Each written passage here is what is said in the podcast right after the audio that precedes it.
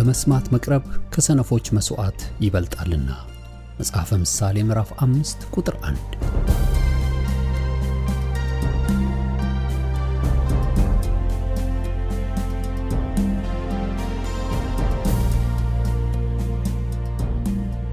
ይህን የእውነትና የሕይወት ድምፅ አገልግሎትን ለማድመጥ መቅረቦ ብልህነት ነው።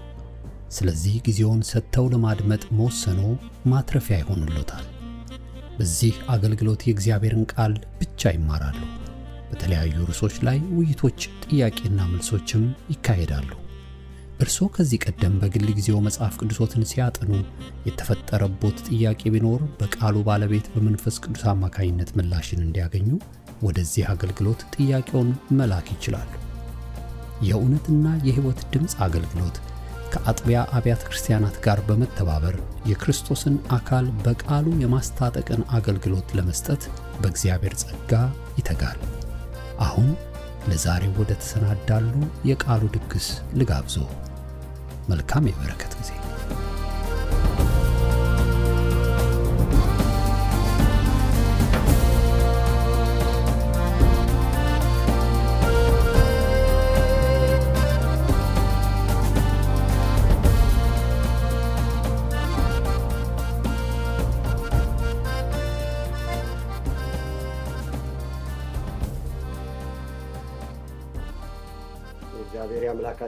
የተባረከ ይሁን። እግዚአብሔር ስለሚሰራው ነገር ሁሉ እግዚአብሔር ክብር እንሰጣለን። ባለፈው ጊዜ እንግዲህ ስንመለከት እንደነበረው በእሳትና በመንፈስ ቅዱስ የሚያጠምቅ ጌታ ኢየሱስ ክርስቶስ እንደሆነ ተመልክተን ነበር። ራሱ የእግዚአብሔር ቃል በሚለው መሰረት ማለት ነው። ጌታ ቢፈቅድና ብንኖር ሶስትና አራት ሳምንታት የምንመለከተው በልሳንና በመንፈስ ቅዱስ ዙሪያ ባለው ነገር ነው እና ስለዚህ በደንብ ልብ ብላችሁ ትሰሙኛላችሁ። ግራ መጋባት እንደገና ደግሞ ብዙ መለያየት ያለበት ራሱ ሁኔታ ስላለ በተለይ በተለያዩ ቤተ እምነቶች ብዙ አስቸጋሪ እንደ መጽሐፍ ቅዱስ ያልሆኑ ክርክሮች እንደገናም ደግሞ መለያየቶች የሚነሳባቸው ሀሳቦች ነው የምንመለከተውና እኛ ግን እንደ እግዚአብሔር ቃል የሆነውን ነገር እንዴት መውሰድ እንዳለብን እንዴት ለራሳችን ጥቅም ለእግዚአብሔር ክብር ማድረግ እንዳለብን የምንማርበት ይሆናል። ማርቆስ ምዕራፍ 16 ከቁጥር 15 ጀምሮ እስከ 20 እንዲህም አላቸው ወደ ዓለም ሁሉ ሂዱ ወንጌልን ለፍጥረት ሁሉ ስበኩ። ያመነ የተጠመቀ ይድናል ያላመነ ግን ይፈረድበታል ያመኑትም እነዚህ ምልክቶች ይከተሏቸዋል። በስሜ አጋንንት ያወጣሉ በአዲስ ቋንቋ ይናገራሉ እባቦችን ይይዛሉ። የሚገድል ነገር ቢጠጡ እንኳ አይጎዳቸውም። እጃቸውን በድዌዎች ላይ ይጭናሉ እነርሱም ይድናሉ። ጌታ ኢየሱስም ከእነርሱ ጋር ከተናገረ በኋላ ወደ ሰማይ አረገ በእግዚአብሔር ቀኝም ተቀመጠ። እነርሱም ወጥተው በየስፍራው ሁሉ ሰበኩ ጌታም ከነሱ ጋር ሆኖ ይሰራ ነበር። በሚከተሉትም ምልክቶች ቃሉን ያጸና ነበር። ዛሬ እንግዲህ የምንመለከተው በልሳን ስለመናገር የእግዚአብሔር ቃል ምን ይላል የሚለውን ነው የምንመለከተው። ይህንን ነው የምንመልሰው። ይህን ጥያቄ እንመልሳለን። በልሳን ስለመናገር የእግዚአብሔር ቃል ምንድን ነው የሚለው? ምን ይናገራል የእግዚአብሔር ቃል ብለን እግዚአብሔር እንደ ቃሉ በተናገረው ነገር ላይ ተነስተን እያንዳንዱን እየወሰድን ወደ አስር ነጥቦች እናነሳለን። ሁሉም በእግዚአብሔር ቃል ላይ የተመረኮዘ ይዘን ነው የምንነጋገረው ማለት ነው። ሰዎች ስለ ራሳቸው ሀሳብ ስለሚናገሩት እኛ የሚያገባን ነገር የለም። ሰው የፈለገውን ያህል መናገር ይችላል። ያው በዚ አንድ ቀን በፍርድ ቀን መልስ ራሱ ይሰጥበታል። እንደ እግዚአብሔር ቃል የማይናገር ሁሉ መጨረሻው ላይ ራሱ ጥያቄ አለ። እያንዳንዱ ያደረገው ነገር በእግዚአብሔር ፊት ይቀርባል። ስለዚህ ጌታችን ኢየሱስ ክርስቶስ ማቴዎስ ምዕራፍ 12 ላይ ምን ብሎ ተናገረ? እያንዳንዱ ስለሚናገረው ከንቱ ነገር ወይም መልካም ነገር በፍርድ ቀን በእግዚአብሔር ፊት መልስ ይሰጥበታል ይላል። መልካም ያደረጉ ሽልማትን ክፉ ደግሞ ሲናገሩበት የኖሩ እግዚአብሔር የሰጣቸውን አንደበት እንደገና ደግሞ ያነው የተናገሩበትን ፍርድ ይቀበሉበታል ይላል። በእግዚአብሔር ቃል መሰረት ያለውን ነው የምንነጋገረው የእግዚአብሔር ቃል ራሱ ምን ይላል በሚለው ተነስተን እነጋገራለን የመጀመሪያው በብሉይ ኪዳን ሶፈንያስ ምዕራፍ ሶስት ቁጥር ዘጠኝ ላይ እንደዚህ ይላል ናሱ በዚያን ጊዜ ይላል ተመልከቱ እንግዲህ future ነው። አሁን እኛ ያለንበት ዘመን ሊመጣ ያለው ማለት በዚያን ጊዜ አሕዛብ ሁሉ አንድ ሁነው እግዚአብሔርን ያገለግሉ ዘንድ ስሙንም እንዲጠሩ ንጹህ ልሳን ንጹህ ልሳን እመልስላቸዋለሁ ይላል። ተመልከቱ እንግዲህ እግዚአብሔር ገና በዛን ዘመን አህዛብ አህዛብ እኔና እናንተን ከአይሁድ ውጭ ያለን በሙሉ አህዛቦች ነን። ዛሬ በየትኛውም ዓለም ስትሄዱ እውነተኛ ወንጌላውያን አማኞች የሆኑ ራሱ ይሄን ጸጋ በጉባኤያቸው ውስጥ አለ ራሱ በቅዱሳን ውስጥ ይሰራል። አህዛብ አንድ ሁነው ራሱ በእግዚአብሔር ፊት ራሱ እንዲጠሩት ንጹህ ልሳን እሰጣቸዋል እነዛ ጣዖት ስንጠራበት በነበረው አንደበት አማልክት ስንጠራበት በነበረው አንደበት የተለያየ ነገር ስናደረግበት የነበረውን አንደበት ክፉ ስንናገርበት የነበረው አንደበት ይለወጥና ንጹህ ልሳን ራሱ ይሰጣቸዋል። የሚገርማችሁ የእግዚአብሔር ቃል በጣም የሚገርም ነገር ዘፍጥርም ምዕራፍ 11 እስከሚደርስ ድረስ የሰው ልጆች ቋንቋ ሁሉ አንድ ነው የነበረው አንድ ቋንቋ ብቻ ነው የነበረው ራሱ ዘፍጥርም ምዕራፍ 11 ላይ የባቢሎንን ግንብ ሰርተው ወደ እግዚአብሔር ለመድረስ በሚያደርጉበት ሰዓት በዛን ሰዓት እግዚአብሔር ቋንቋቸው እንደበላለቀው ከዛን ጊዜ ጀምሮ የተለያየ ቋንቋና ዘር እንደተበተነ መጽሐፍ ቅዱስ ይነግረናል። ዛሬ ሰዎች በዚያ ራሱ በቋንቋ ተለያይተው በቀለም ተለያይተው በዘር ተለያይተው የሚጋደሉበት በኃጢአት ምክንያት የመጣ በጽድቅ የመጣ አይደለም። ሁል ጊዜ በዚህ ሰዎች ከተያዙ በጽድቅ የመጣ ነገር አይደለም። በቃ ሁል ጊዜ መለየትን የሚፈልግ ምኞቱን ይከተላል መልካሙን ዘመን አያይም። ሁል ጊዜ መለያየትን ራሱ ከእግዚአብሔር የሚያርቅን ነገር የሚያረግ የትኛውም ነገር በትዳር በሉት በቤተ ክርስቲያን በሉት ከእግዚአብሔር አይደለም። ራሱ የእግዚአብሔር የሚያደርገው መልካም ነገር አያይም ነው በዘፍጥር ምዕራፍ 11 ራሱ እስከምንደርስ ድረስ የዓለም ቋንቋ አንድ እንደነበረ ዛሬም ስትመለከቱ ልክ ከሐዋርያ ስራ ምዕራፍ ሁለት ጀምሮ በቤተ ክርስቲያን ውስጥ በየትኛውም ቋንቋና በየትኛውም ራሱ ዜጋ ውስጥ ልሳን የሚናገሩ ሰዎች አንድ አይነት ልሳን ነው የሚናገሩት ራሱ። ተመሳሳይ ልሳን ነው የሚናገሩት ራሱ። አንዳንዱ የሚተረጎም ነው አንዳንዱ የማይተረጎም ነው አንዳንዱ ለእግዚአብሔር የሚናገሩበት ነው አንዳንዱ ራሳቸውን የሚያንጹበት ነው። ይህም ሁሉ ትምህርት ወደፊት እንመለከተዋል። ስለዚህ እንደገና አሁን ቤተክርስቲያንን ወደ አንድነት ነው በመንፈስ ቅዱስ ወደ አንድነት ራሱ እግዚአብሔር ማምጣት የፈለገው። ወደ መጀመሪያው ሀሳቡ ሰዎችን ማምጣት የፈለገው። የመጀመሪያው አዳም ውድቀት ሲያመጣ ሁለተኛው አዳም ደግሞ መነሳትን ህይወትን የዘላለም ህይወትን የዘላለም መትረፍን ይዞ መጣ ኢየሱስ ማለት ነው። በዛ መሰረት ነው የምንመለከተው። ሁለተኛው ነጥቤ ማርቆስ ምዕራፍ 16 ቁጥር 17 ላይ ያነበብኩላቸው ጌታ ኢየሱስ ክርስቶስን ያመኑት እነዚህ ምልክቶች ይከተሏቸውናል ያመኑት እንግዲህ ተመልከቱ።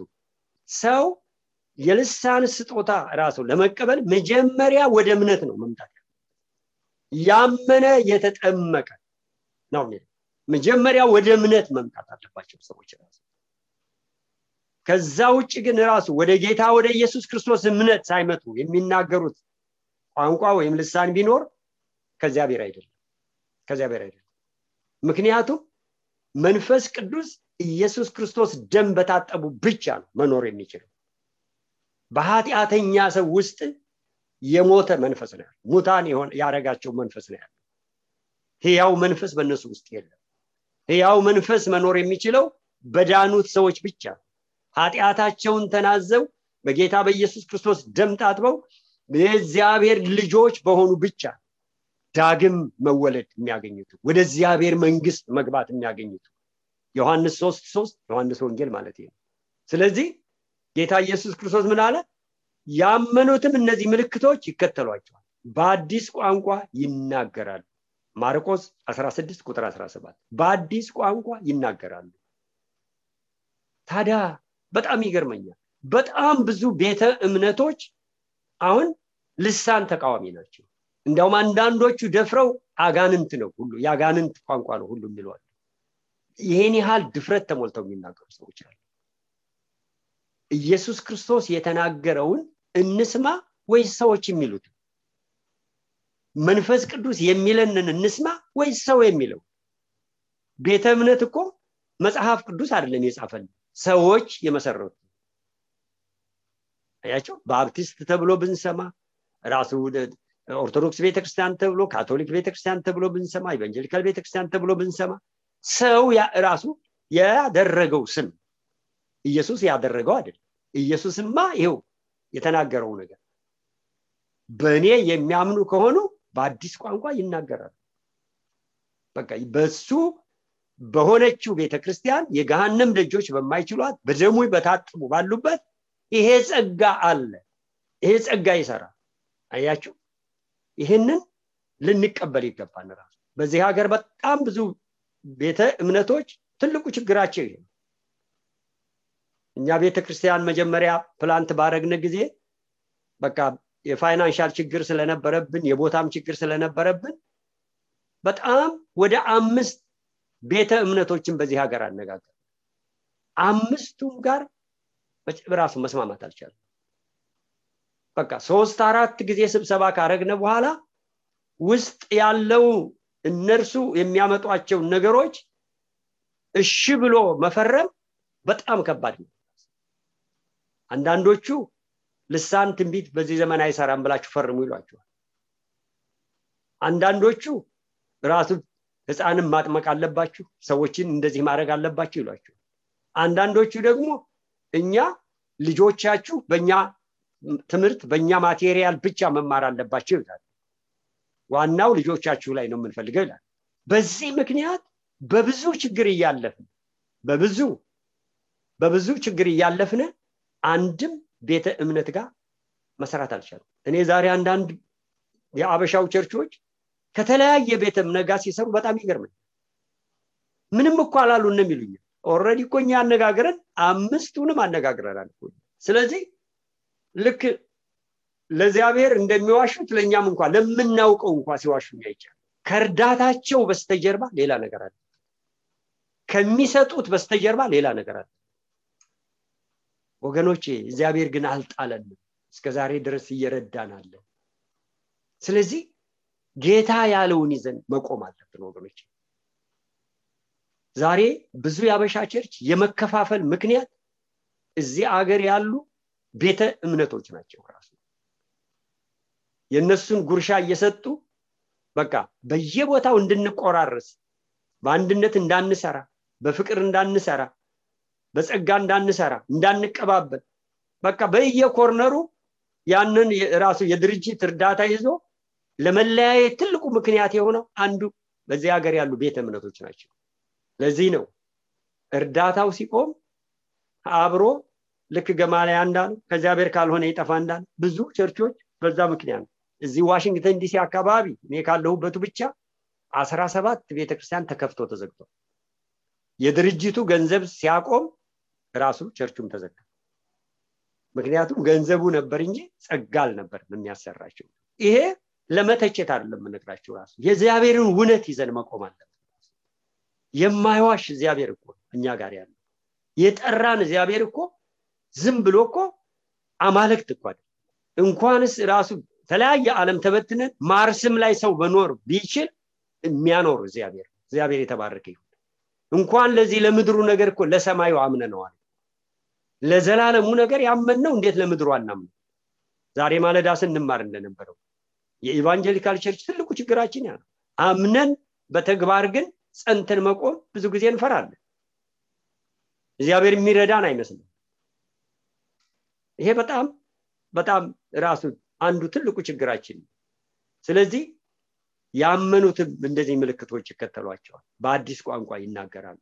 ሶስተኛው ነጥቤ የሐዋርያ ስራ ምዕራፍ ራሱ ሁለት ቁጥር ስድስት ላይ ይገኛል። እንደዚህ ይላል ልሳን ሰዎች በሚሰሙት ቋንቋም በመንፈስ ቅዱስ ተሞልተው በመነዳ ሊናገሩት ይችላል ልሳን ሰው በሚሰማው ሊነገር ይችላል። አንድ ጊዜ እኔው ራሴ ከማገለግልበት ቤተክርስቲያን ራሱ ልሳኑ ተነገረ።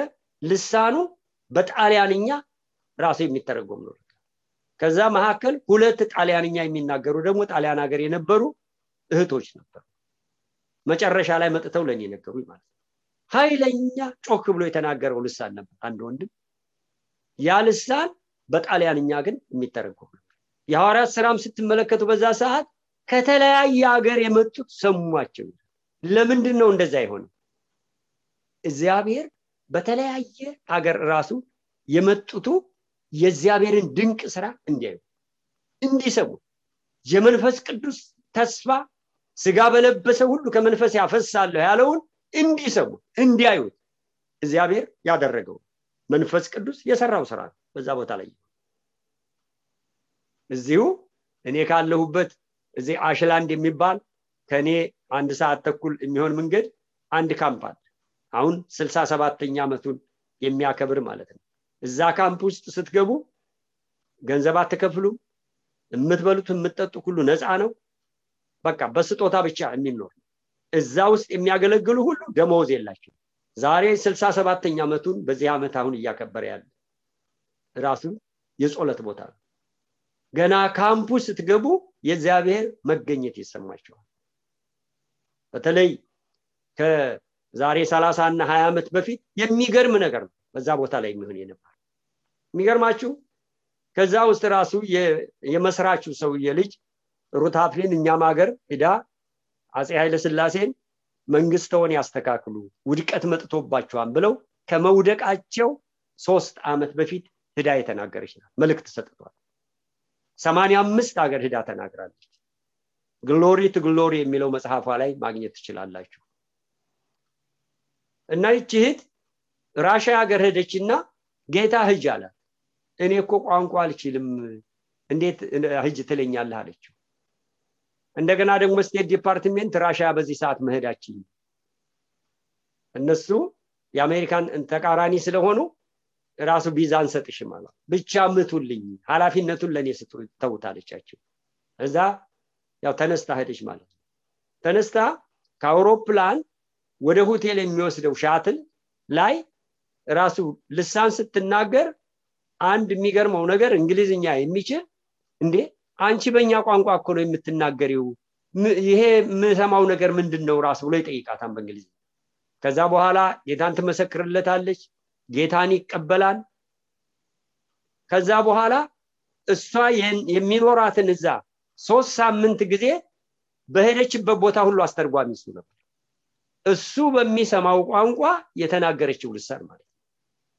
እንግዲህ በአካል ቁጭ ብዬ ራሷ ስትናገር የሰማሁት ነው የምነግራችሁ ራሱ ራሴን ባለሁበት ስትናገር ስመሰክር ማለት ነው። እና እግዚአብሔር እንደዚህ በሰዎች በሚሰሙትም ደግሞ ሊናገር ይችላል። ሌሎች የልሳን አይነቶችን ወደፊት ገና እንመለከታቸዋል አሁን እንዴት ልሳን በእግዚአብሔር ቃል ላይ የተመሰረተ እውነት እንደሆነ እንድናውቅ አያችሁ? ይህን ልናውቅ ይገባል። አራተኛው ነጥቤ አንደኛ ቆሮንቶስ ምዕራፍ 14 ቁጥር ሁለት ቁጥር 28 ላይ ይገኛል። ቁጥር ሁለት ላይ ይገኛል ቁጥር 28 ላይ ይገኛል። እንደዚህ ይላል። ልሳን ስጦታ የተሰጣቸው ሰዎች በመንፈስ ቅዱስ ቁጥጥር ስር ሆነው የሚናገሩት ነው። ለማን? ለእግዚአብሔር የሚናገሩት በመንፈስ ቅዱስ ቁጥጥር ስር ሁን። ስጦታው ያ የልሳን ስጦታ የተሰጣቸው ሰዎች በመንፈስ ቅዱስ ቁጥጥር ስር ሁነው እግዚአብሔርን የሚያናገሩበት ሰው የማይሰማው ማለት ነው ደግሞ ይሄኛው። ነገር ግን እግዚአብሔር በሚሰማው እነሱ ለእግዚአብሔር የሚናገሩ እግዚአብሔር ጋር የሚነጋገሩበት ነው። ልሳን አንዳንድ ጊዜ ዝም ብሎ ሜዳ ላይ የሚጮህ ጩኸት አይደለም ወገኖች እንደ እግዚአብሔር ቃል ስንመለከተው እያንዳንዱ ትርጉም ያለው ነው። ዝም ብሎ አይደለም። እግዚአብሔር ስጦታውን ዝም ብሎ አይሰጥም ሊያተርፍበት በቃ እግዚአብሔር ልጁን በመስቀል አሳልፎ ሲሰጥ ዝም ብሎ አይደለም። በቢሊዮን የሚቆጠሩ ባለፉት ሁለት ሺህ ዓመት ወደ ጌታ መጥተዋል። ማንም ኃይለኛ የተባለ ሰው ኢየሱስ ክርስቶስ በመስቀል ላይ በከፈለው የማረካቸውን ምርኮ ማንኛውም ሀያላን አልማረኩም። በፍቅር እሱ ግን በመስቀል ላይ ራሱን በመስጠት ግን በቢሊዮን የሚቆጠሩ ምርኮዎችን ራሱ ባለፉት ሁለት ሺህ ዓመት ወደ ጌታ መንግስት መጥተው ወደ ጌታ ሄደው አሁንም እንደገና በአለም ዙሪያ ያሉ አሉ። ወደፊትም ጌታ እስኪመጣ ድረስ ይቀጥል ስለዚህ ስጦታውን ዝም ብሎ አይሰጠን ልጁን ሲሰጠን ዝም ብሎ አይደለም ሊያተርፍም ጸጋ ስጦታን ሲሰጠንም ዝም ብሎ አይደለም። የኛ ራሱ መካዚን አድርገን ልንቀመጥበት አይደለም። ወይም እኛ ለራሳችን ጥቅም ዝና ልንጠቀምበት ለአካሉ ነው የሚሰጠው። ባለፈው ጊዜ ተምረናል። ስጦታዎች የሚሰጡት ለአካሉ ጥቅም ለቤተ ክርስቲያን ጥቅም ለህዝቡ ጥቅም ለእግዚአብሔር ክብር የሚሰጡ ናቸው ብለን ተመልክተናል። ተምረን አልፈናል። እሱን የምታስታውሱ ከሆነ ስለዚህ ይሄኛው ልሳን እንግዲህ በአንደኛ ቆሮንቶስ 14 ሁለትና 28 ያለው እግዚአብሔርን የምናነጋግርበት ነው። እንደገና አንደኛ ቆሮንቶስ ምዕራፍ 12 ቁጥር 10 አንደኛ ቆሮንቶስ እንደገና ምዕራፍ 14 ቁጥር 27 ላይ እንደዚህ ይላል። ልሳን በመንፈስ ቅዱስ በተሰጣቸው ተነግሮ መንፈስ ቅዱስ የሰጣቸውን በሌሎች ሰዎች በኩል የሚተረጎም ነው። የሚተረጎም ደግሞ ልሳን ለምሳሌ እኔ ራሱ ልሳኑ ተሰጥቶኝ በኃይል እናገር እና ትርጉሙ ራሱ ካልተሰጠኝ የሚተረጉም ሰው ደግሞ ተነስቶ ያንን በተሰጠው በመንፈስ ቅዱስ ተነስቶ ሊናገረው ይችላል። ስለዚህ በዛ በሚናገርበት ሰዓት አሁን እኔ ምናልባት ረዥም ተናግሬ ከሆነ ምናልባት ትርጉሙ አጭር ሊሆን ይችላል። ምክንያቱም ትራንስሌት አይደለም የሚደረገው መንፈስ ቅዱስ በሰጣቸው ነው የሚተረጎሙ እንግሊዝኛን ወደ አማርኛ እንደምናስተረጉመው አይደለም።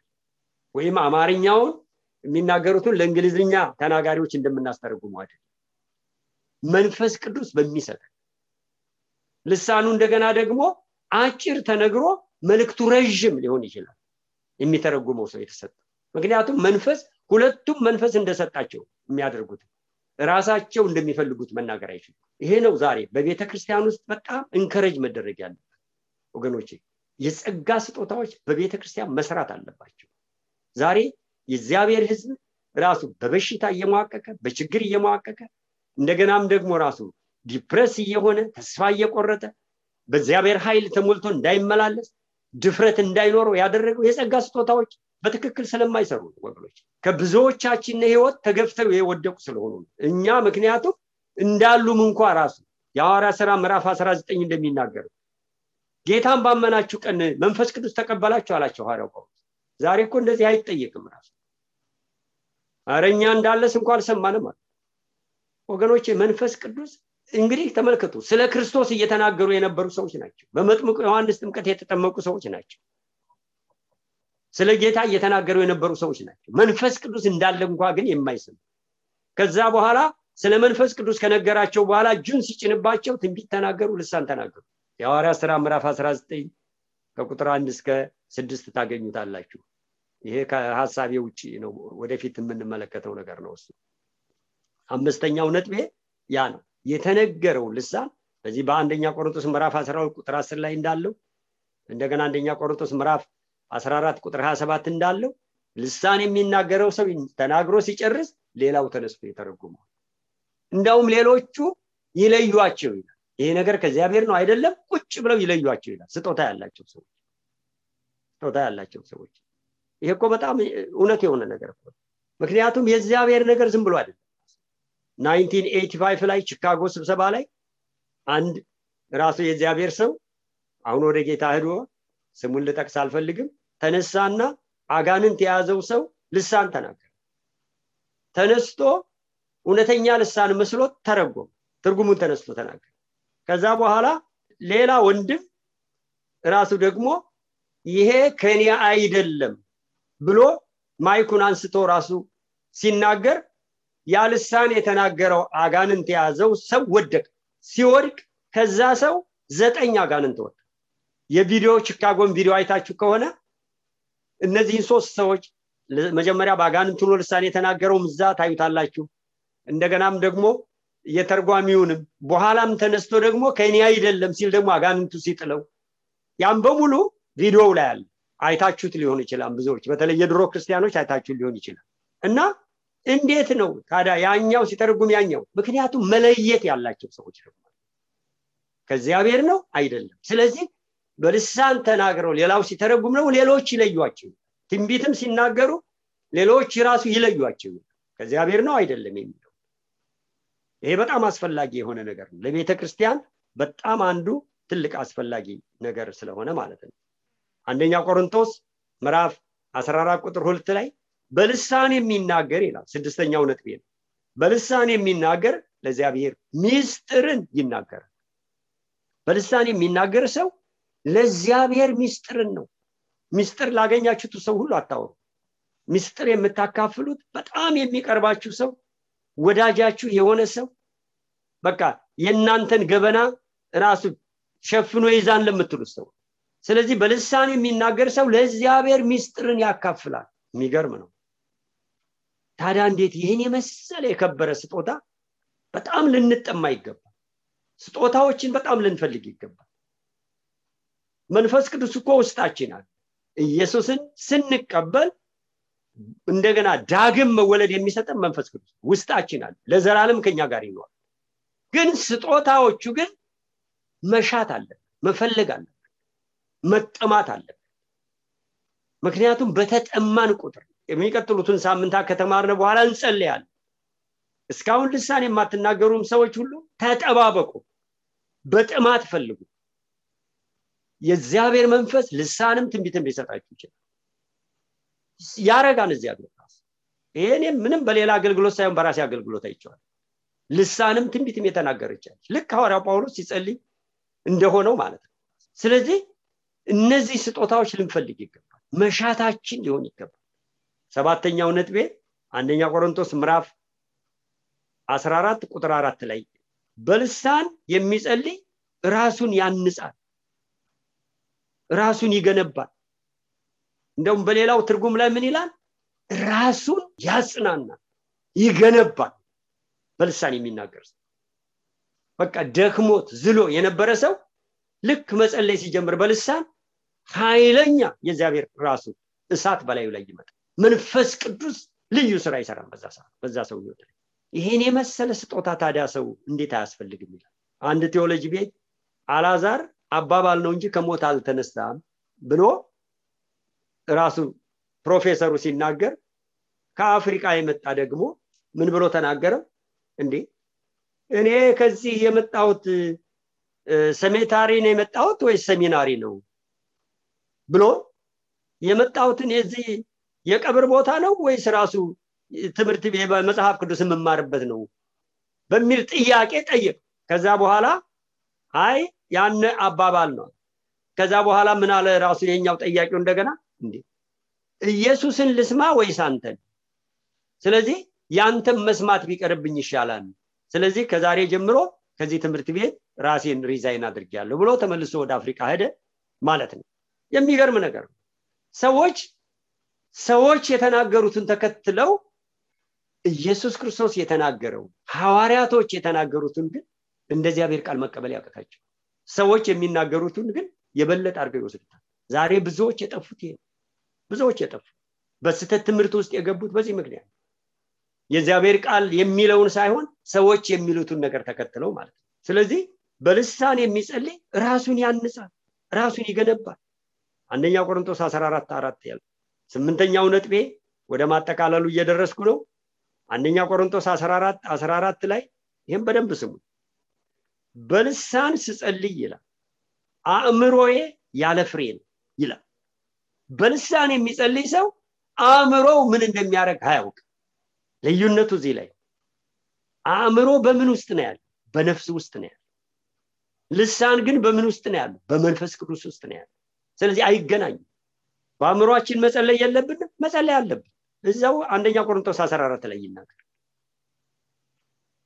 ልሳኑ ያልተሰጣቸው በአእምሯቸው ደግሞ ማለት በአንደበታቸው አውጥተው እንደ እግዚአብሔር ቃል መጸለይ አለባቸው። የተሰጣቸው ደግሞ አንዳንድ ራሱ ጊዜ ሲጸልዩ አእምሯቸው ያለ ፍሬ ጠቅላላ በመንፈስ ቅዱስ ቁጥጥር ስር የሆኑና በመንፈስ ቅዱስ ራሱን ውስጥ ብቻ ይሆናል። ስለዚህ ለእግዚአብሔር ብቻ የሚናገሩ ይሆናል። ራሳቸው መረዳት እስከማይችሉ ድረስ ማለት ነው። በልሳን ስጸልይ አእምሮዬ ግን ያለ ፍሬ ቃሉ ነው እንደዚህ የሚለው። ሁዳችሁ አንደኛ ቆሮንቶስ 14 14 የእግዚአብሔር ስም የተባረከ ነው ይሄ ከብሉ ኪዳን የተነገረ ዘጠነኛው ነጥቤ ኢሳያስ 28 ቁጥር 11 እና 12 እንደዚህ ይላል።